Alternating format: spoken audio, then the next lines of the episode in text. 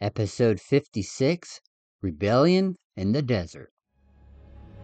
The Israelites had finally gotten themselves to the border of the Promised Land, and they even sent spies into the land to check the best routes. However, they were not allowed to enter the land. Instead, they were sent right back in the direction from which they came. This would begin the wandering in the wilderness for a total of 40 years. Welcome to the history of the Bible. In the last episode, we introduced the remaining tribes and nations within the land of Canaan. Now we will come across other nations that don't really live inside the land of Canaan, but along its borders. When these nations come up, we'll introduce them in the same way as the other nations were. So now what? The Israelites made it to the promised land. Twelve men were sent into the land, and they found the soil to be rich and the produce to be abundant. Yet they didn't want to go take the land because of the bad report that 10 of those 12 men brought back. So the people rebelled against Moses, nearly coming to stone the man for bringing them to the promised land. They would rather have gone back to Egypt to be, once again, slaves with good food and the knowledge of what would come, rather than be free in a land that they did not know what was going to happen. But that would mean that they would have to trust the Lord, which they didn't. They didn't believe that they would be able to conquer the nations within the land of Canaan. So, what does the Lord do? He sent them right back to the wilderness to prepare the next generation to take hold of the promised land that was promised to their forefathers and their parents. It was only then that the Israelites realized what they did or didn't do. The Israelites realized that they had sinned against the Lord by not trusting Him. So when they were told that they would be going back into the wilderness until, well, they all died, the people mourned greatly. The people didn't stop there, though. They decided, even though the Lord told them that He would not be allowing them to go into the promised land, the Israelites the next morning got ready for battle. From the Negev, the Israelites were planning on attacking somewhere in the Hebron hills. But Moses tried to warn them to not go up because the Lord was no longer with them to take the land, but instead to wander in the wilderness.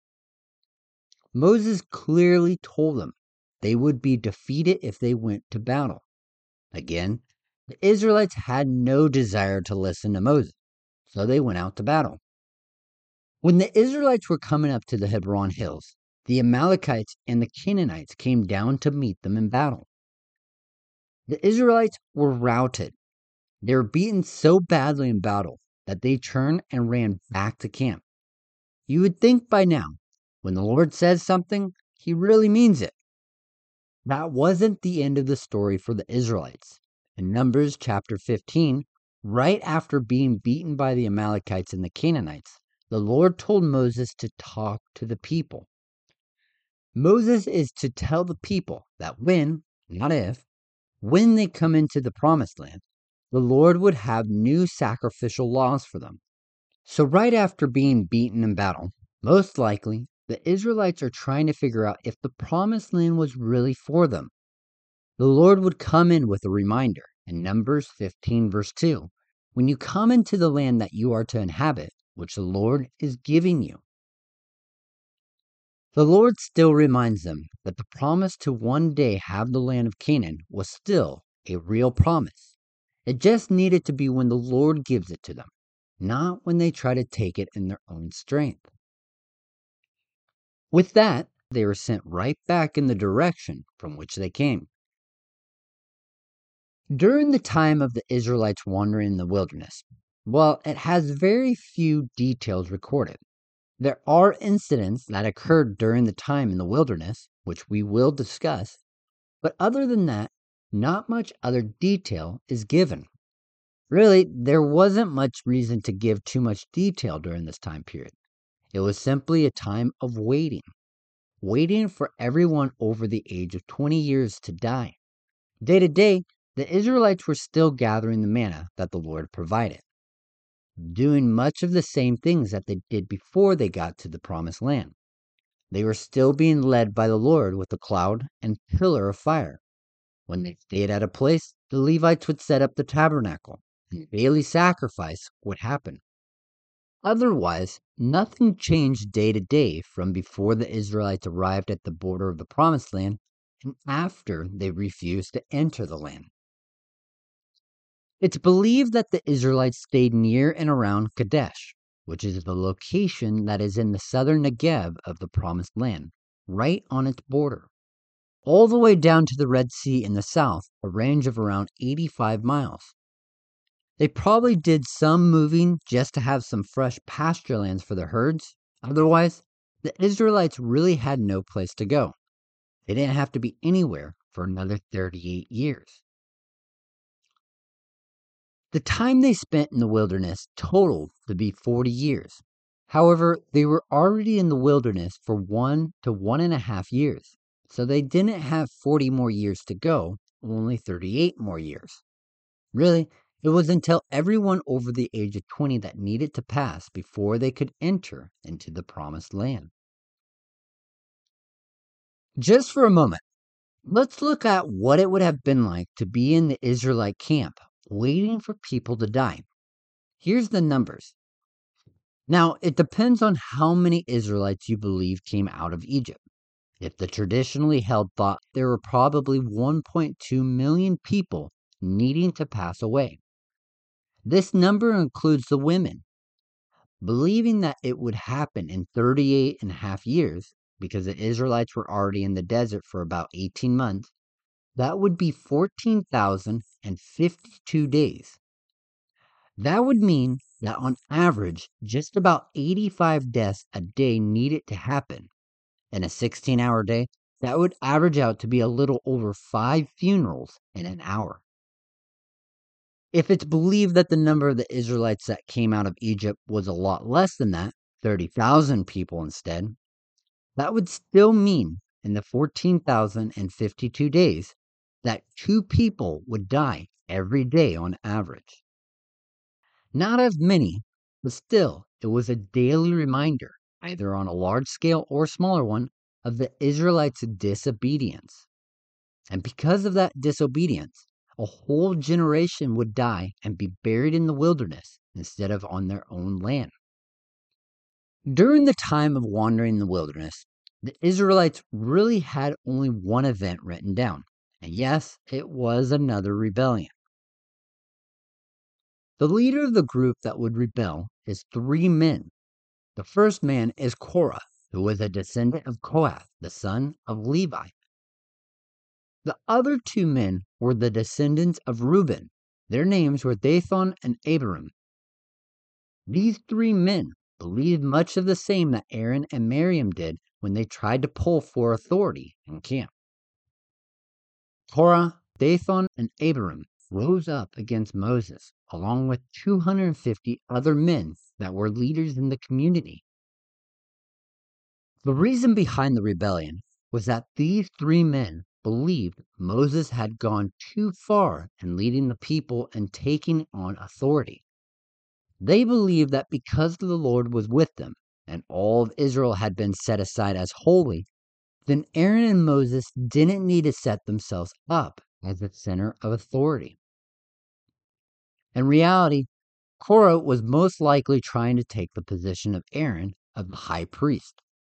Korah being a descendant of Kohath he already had a role in carrying a portion of the tabernacle, specifically the Ark of the Covenant and all of the sacred items in the tabernacle.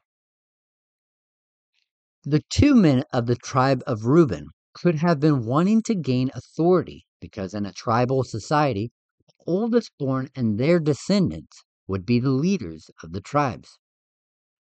However, because Jacob passed on the blessing from the tribe of Reuben, they wouldn't ever be in a position of leadership of the Israelites. These two men were brothers. They weren't trying to take the priesthood over. They were complaining of not being in the land flowing with milk and honey, and Moses had not brought them into that land. These two brothers called the land of Egypt and the land of Canaan the land flowing with milk and honey. In Numbers 16, verse 13, it says that the brothers complain of having been brought out of the land flowing with milk and honey by Moses only to die in the wilderness. In verse 14, they go on to say that Moses didn't do what he originally said he would by bringing them into the promised land that was flowing with milk and honey. Because of this, these two men were looking to take over Moses' position of leadership, and Korah was looking to take over Aaron's position of high priest. They weren't alone in their rebellion. They had gotten at least 250 leaders in their community to join them. Ultimately, the three men were not happy with how they were being led and felt that both Aaron and Moses self promoted themselves to authority rather than God choosing them. Instead of putting out the rebellion, like so many leaders do throughout history by simply killing the rebels, Moses put a test together. A test to see who the Lord had chosen for the leadership position. Because Korah wanted the position of high priest, Moses told him and all of his followers to come the next morning with censers. Censers were made for offering incense with coals over an incense altar. Often they were in pans or shallow bowls with long handles so that they could be filled with coals to burn the incense that was placed inside of them. This type of censer was believed to have originated in Egypt. When Korah and all of his followers came the next morning, they would perform the burning of the incense, a job that was only meant for the priest to do. The test was that if the Lord really chose Korah and all of his followers, then offering incense would show that they were to be the priest instead of Aaron and his descendants. So the next morning would come. Korah and his followers, most of them, if not all of them, were close family members that were part of the Levite tribe. They would stand before the tabernacle in opposition of Moses and Aaron. It was a showdown between the two groups. One group had Moses, Aaron, and most likely his sons. The other group with Korah and his 250 followers. This is when the Lord would show up before both groups in his glory. Now, it was only time to see who the Lord would choose Moses and Aaron, or the rebels and their following. It was during this time that the Lord spoke directly to Moses. The Lord told Moses to move everyone away from the tents of the three men. You see, the three men probably had tents all right next to each other. Though they were two separate tribes, the Kohathites and the Reubenites camped side by side. Most likely, the tents of these two families, Korah and the two brothers, were right next to each other, and this is where the plans to rebel against Moses and Aaron came from. So Moses got up to go to their tents and told everyone to move away from the three men's tents and their possessions. Something key to notice in Numbers 16, verse 25, is that when Moses went to warn everyone around the rebels' tent and living space to back up, elders of Israel went with him. This means that it wasn't all of Israel in rebellion, only the three men and their followers. To set the scene, Aaron is in the tabernacle, facing Korah and his followers with incense censers in their hand. Moses is among the people, telling everyone to get away from the living quarters of these three men, with the Israeli elders following him. The two brothers and their families are all standing in the entrance of their tent, seeing all the surrounding families move away from them. Then Moses would call out to everyone that was around This is how you will know that the Lord has sent me and that it was not my idea. If these men will die a natural death, then the Lord has not sent me. However, If the Lord brings about a new way of judgment by causing the earth to open up and swallow them, with everything that belongs to them, then you will know that these men have come against the Lord. Well, the words had hardly gotten out of Moses' mouth when suddenly the ground split apart. The earth opened up, and all the three men's families, possessions, and those that associated with them all fell into this hole in the ground. Once the earth finished swallowing these men and their families, the ground moved back over where they were buried, as if nothing was ever there. The other Israelites that were nearby ran in fear that the ground would swallow them up too. But it was only those that were associated with these three rebellious men. Korah was not there when this happened. Him and 250 other men were in the tabernacle offering incense to the Lord to see who the Lord had chosen. In that moment that the ground opened up and swallowed the rebels and their families, Korah met his own fate. Remember when the Lord showed up in his glory when Korah and his group were in opposition to Moses and Aaron? Well, from the glory of the Lord would come a fire that killed Korah and all the men that were with him, all 250 of them.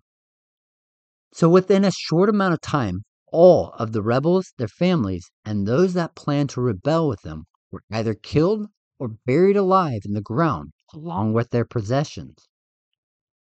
You would think that after all this happening, it would be clear to the people that the Lord had chosen Moses to lead the people and Aaron to be the high priest with his descendants.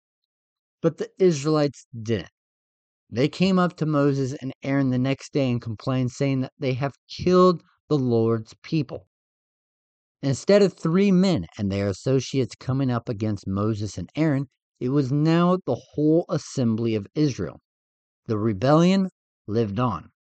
What happened next is that the Lord told Moses and Aaron to get away from the rest of the people because God was going to remove them from their rebellion and start fresh with only Moses and Aaron.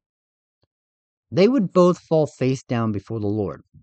When this happened, a plague broke out among the people.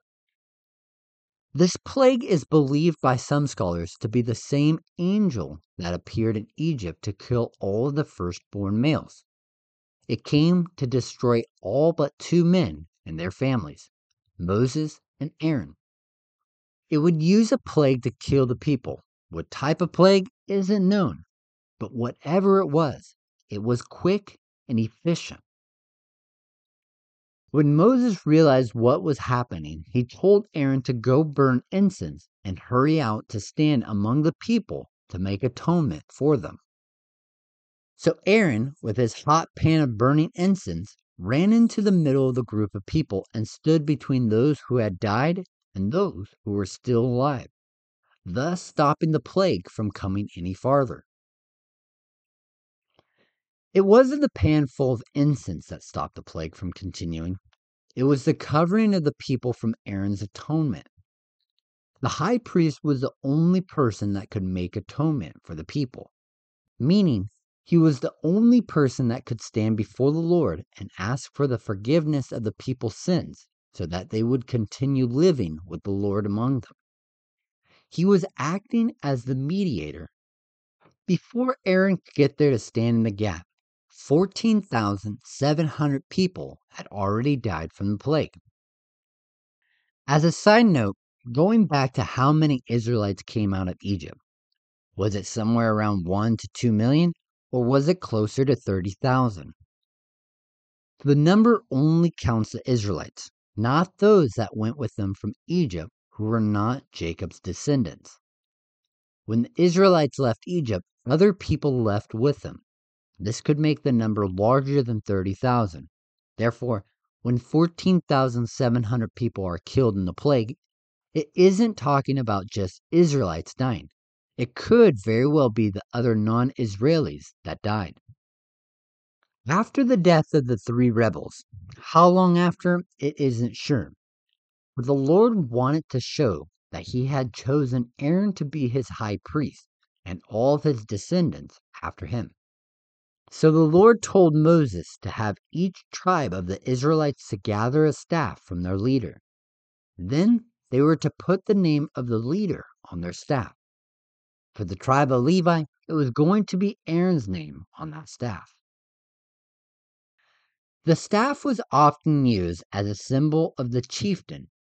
Other cultures in the Near East, like Egypt and Babylon, designed their staff so that the chieftain had a specific design to theirs. That way, it could be recognized as being that chieftain's staff. Think of a staff almost like a modern day ID card. If someone knew a person, most likely they knew the staff that they used as well because it was designed for them. To show that the Lord had chosen Aaron and to put the grumbling down from the Israelites, the Lord had all of the tribes bring in one staff. Twelve staffs would be taken and be placed before the Lord. The reason that the staffs were placed before the Lord is because the Lord said that he would cause the person's staff that he had chosen to bud, meaning that whatever the wood of the staff was made out of, it would be brought back to life, and the staff, which is a dead piece of wood, would have sprouts coming out of it. The twelve staffs were placed into the tabernacle. The next morning, Moses entered the tent and saw that Aaron's staff did not just sprout some, but sprouted, budded, blossomed, and produced almonds. Aaron's staff had every stage of an almond branch on it, and that was just overnight. As a sign, the Lord told Moses to put the staff in the tabernacle so that it would be a reminder of those who had been chosen by God to carry out the duties of priesthood. We're mm-hmm. going to end it right there for now, but know that the Israelites were again not happy with their circumstances, and because of that, they rebelled against Moses and Aaron. These rebels believed that they could do a better job of leading the people than Moses and Aaron. This was all after the Israelites had left the idea of going into the promised land. Next time, we will begin to look at the journey of the Israelites back to the Promised Land. So join us in episode 57 The Death of the Priest and the Prophetess. Until next time, remember that you are loved, special, and worthwhile.